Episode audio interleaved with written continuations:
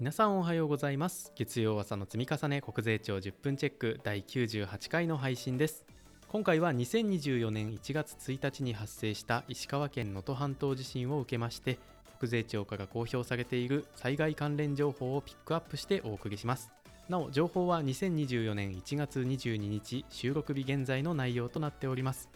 それでは早速本編参りましょう。どうぞ。おはようございます。税理士の村木です。おはようございます税理士の米津です。はじめに石川県能登半島で発生した地震により被害を受けられた皆様に心よりお見舞い申し上げます。大変辛い思いをされている方が現在進行形でいらっしゃるということを私たちもいつも思っておかないといけないと思っています、まあ、どうかお体を大切にして過ごしてください。では本編の方いきます。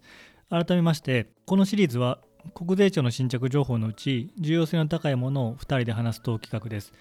我々2人の勉強会に参加するイメージで聞いていただければと思います。また若いリスナーさんが多いと聞いてますのでなるべく噛み砕いてお話しできればと思います。今回は大きな震災があったということを受けて災害関係で税制の特別な取り扱いがいくつかあります。国税庁から新しい情報も出ていますのでそのあの災害関連情報を中心にお話をしていきたいと思っております。まず最初国税庁のあの情報なんですけれども1月17日に国税庁のホームページに更新されている令和6年能登半島地震に関するお知らせ出ています。でこちら、まあ、申告期限の延長であったりとかそういったことのあのお知らせのようなんですけれども村木先生こちらについてお願いできますか？はい。ここでは申告期限の延長であったりあとは申告収支の発送に関する細かいこととかあとは損害を住宅や家財に受けている方とかいろんなパターンに応じてまとめられた資料がこう散りばめられているページですのでぜひ一度見ていただきたいんですけども、まあ、一番のトップに来ている申告期限の延長に関しては対象地域が石川県富山県に納税地のある方、まあ、個人法人含むですが、6月1日以降ですね、国税の申告とか納付の期限が全ての税目について自動的に延長されますので、特に手続きは不要ですという話が書いてあることと、あとは石川県、富山県以外の納税地の方であっても、まあ、今回の地震で影響を受けている場合には、申請をすることにより申告とか納付の期限の延長ができますよということも合わせて書いてますので、該当する方はぜひご覧ください。はい、ありがとうございます。それと、あとは総務省のホームページの方に出ている情報がございまして、こちら固定資産税に関するものですね。ちょうどあの地震があったのがもう1月の初めだったということもあって、1月1日が課税時期であるあの固定資産税が被害に遭った建物などがどのように評価されるのかというのも結構税理士であったりとか関係者の中で不安の声みたいなのがありましたけれども村木先生こちらについてご解説いただけますか？確かに1月1日時点っていうのがいつなのかって話もありますし、うん、まあ、それが0時、うん、元旦の0時であれば今回の地震が対象外になっちゃうということもあるので、まあ、そのあたりを情報を出していただいて、まあ、今回の地震の影響は組み込んだ形で固定資産税の評価を出しましょうということが出てますので、まあ、当然の発表だと思いますけども、うんうん、念のため出してくれてるという感じだと思います。はい、ありがとうございます。この点については一安心かなというところですね。で、えー、それ以外の、また国税のページに戻りますけれども、災害関連情報というところで、こちらはその能登半島の地震に限らず、全般的に災害関連の情報が取りまとめられているページがございますと。でその中で具体的にいくつかピックアップしていきたいと思いますけれども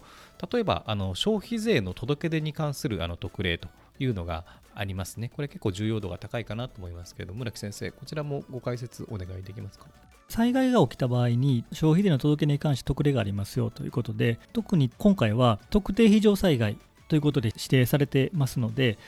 非常に特例が多いというところで、まあ、一番有名なのは、消費税の課税事業者とか簡易課税制度を選択する、やめるっていうのは、基本的に適用事業年度までに出さないといけないんですけど、開始前までに出さないといけないんですけど、まあ、今出したとしても、その出した年度から選択する、選択しない、やめるっていうのをできますよという特例ができるよとか、あともう一個は、これはあの今回からですけど、インボイスですね、うん、インボイスの登録の取り消しっていうのが、今回の特例の中に入ってまして、ちょっと震災の影響でやめたいとインボイスの登録をやめたいということであれば、提出してしまえば、提出に属する課税機関からは、免税事業者になれると、出したけど、なしになるということができますので、これは新たな論点かなと思いますし、その中で、じゃあ、インボイスしていて、この災害でやっぱりやめるってなった時に、10月からこの12月末までに発行したインボイスはどうなるのかという話はありますけど、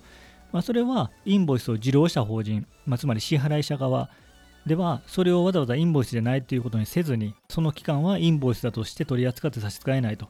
いうことも出てますので受領してる側も安心ということでいいと思います。なるほど。この特に最後のインボイスのところでインボイスの事業者を取り下げて免税事業者になりますっていうところででも過去に発行したインボイスはどうなるんですかっていうところ今回も、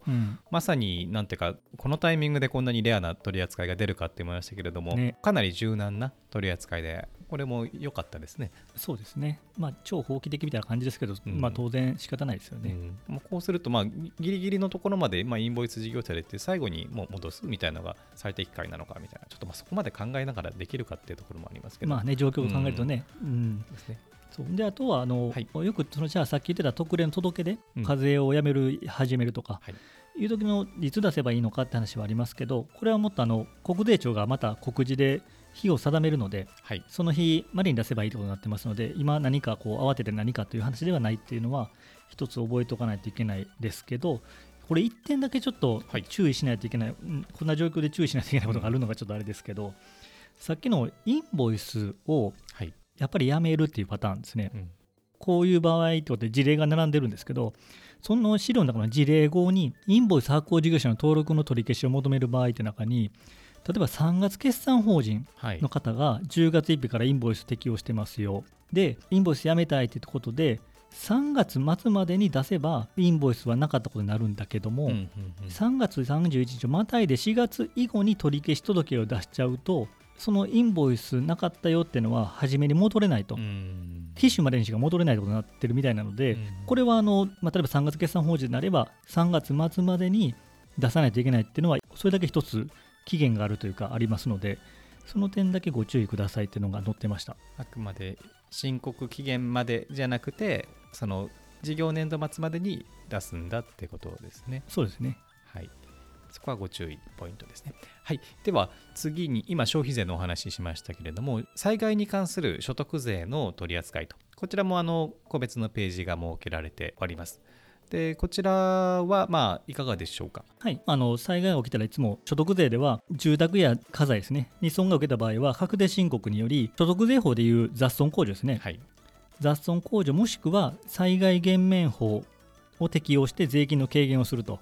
どちらかを受けれるのでその有利不利を計算した上で雑損控除なのか災害減免法を適用を受けるのかっていうのを検討しないといけないよっていうパンフレットが出てますので、うんうん、まあ、これはあのいつも今回に限らずいつもですが該当する方は見ておいていただければと思います。はいありがとうございます。次に災害に関する法人税消費税及び源泉所得税の取り扱いというこちらはあの PDF で一冊になっているような書類が開示されていますね。こちらはかなり多岐にわたっていますけれども、特にここはっていうポイントございますか？これもあのいつも定番で出てくるものですけど、一応インボイス絡みが新しく出てきてるのかなと思って、うん、それが載ってるのが9の28と9の34というところになると思うんです。はい、で、まあ、28は被災した取引先に対して売掛金を免除すると。でその場合に交際費とかじゃなくて単純損金でいいよって書いてるんですけどじゃあ適格返還請求書はどうするのかってそれは交付しなさいと。取引先に対して適格返還請求書を交付してねっていうのは載ってました、うんうんうん、それが問いの9の28ですね。で9の34です。9の30はごめんなさいインボイスじゃないんですけど多分今までなかったと思うんですが従業員です、うん、給与の支払いを受ける従業員が自宅に大きな損害を受けて雑損控除だったり受ける場合に当然所得税とか減免されるんですけどそれが従業員が勤務先を経由して申請を行うことによりその支払いを受ける給与について徴収の猶予だったり源泉の還付を受けることができるっていう勤務先を経由して申請を行うことにより適用を受けれるっていうのが載ってました34番に。これ多分今まで載ってなかった気がするのですいません勘違いだすいません。はいありがとうございます。ちょっと確認していきたいですね。でそれとあの義援金に関する税務上の取り扱い FAQ といって今回の震災でも非常に多くの義援金が集まっているようですけれども特に確定申告のシーズンっていうのもあるので義援金の税務上の取り扱いこれも確認しようというページですね。村木先生こちらなんか特にここは注意してってところございますか？これもいつもと一緒なのであんまりないですけどもね、うん。原則として一番多いのが地方公共団体に設置された災害対策本部に義援金払いますっていう方がいら多いので、はい。個人の場合は特定寄付金だし法人の場合は国に対する寄付ですよということで。でただ個人の方はこれふるさと納税に該当するのでうんうん。ワンストップ特例も使えますよっていうのは一つ、まあ、確定申告いらないかもねっていう話はあるっていうのは覚えておいてもいいかなと思います。はい。ありがとうございます。他にもたくさんの税目について軽減措置であったりとか、まあ、還付の措置であったりとかがあの出ていますけど村木先生の方で特に気になっているところとかこう確認しておきたいなっていう部分はございますか？うん。まあ、先ほどご説明したところぐらい押さえとけばうん。なんとかなるのかなと思いますけど、1個だけマニアックな話させてもらうとしたら、はい。さっきの消費税のインボイスをやめるっていう制度ができできてますよって話の時に年度またぎはダメなんですよね。だから個人事業者の方がインボイスやるって言って10月1日から始めていて、ただ12月末が期日なので1月1日にこれが起きちゃったので個人の事業者が遡ってインボイスをやめるっていうのは令和5年に関してはできないっていうのはありますね。なるほど。まあそんなケースがあるのかっていうのはちょっと置いといて。そうですね。うんうんうんうんなんかねタイミング悪いっちゃ悪いですけど まあ仕方ないですうんね。うんまあ理屈上確かにそれとこれとは関係ないって話になるのか、ね。うんうんまあ、そうとも言い切れない気もしますけど、なるほどと。まあ、制度上はそうなってるなというところで確認ですね。はい、ありがとうございました。じゃあ、まあ今日のところはこんなところでございまして、で最後に今月もおライブ配信勉強会、えーミートアップ開催することになりました。今月は2月の22日木曜日、猫の日ですね。にゃんにゃんにゃんの猫の日。へ え作ったんですか？ええ作ったってなん本当にある本当にあるんじゃないですかね。わかんないですけど、私の周りではよくえわかんないの？わかんないのに言ったの？じゃあ作ったのかな、まあ、そうですか。にゃにゃにゃの猫の日です。よろしくお願いします。お昼の12時15分から30分間やります。えー1月に引き続き、税務通信の表紙をトークテーマに、いつものポッドキャストみたいな感じで30分間お送りしていきます。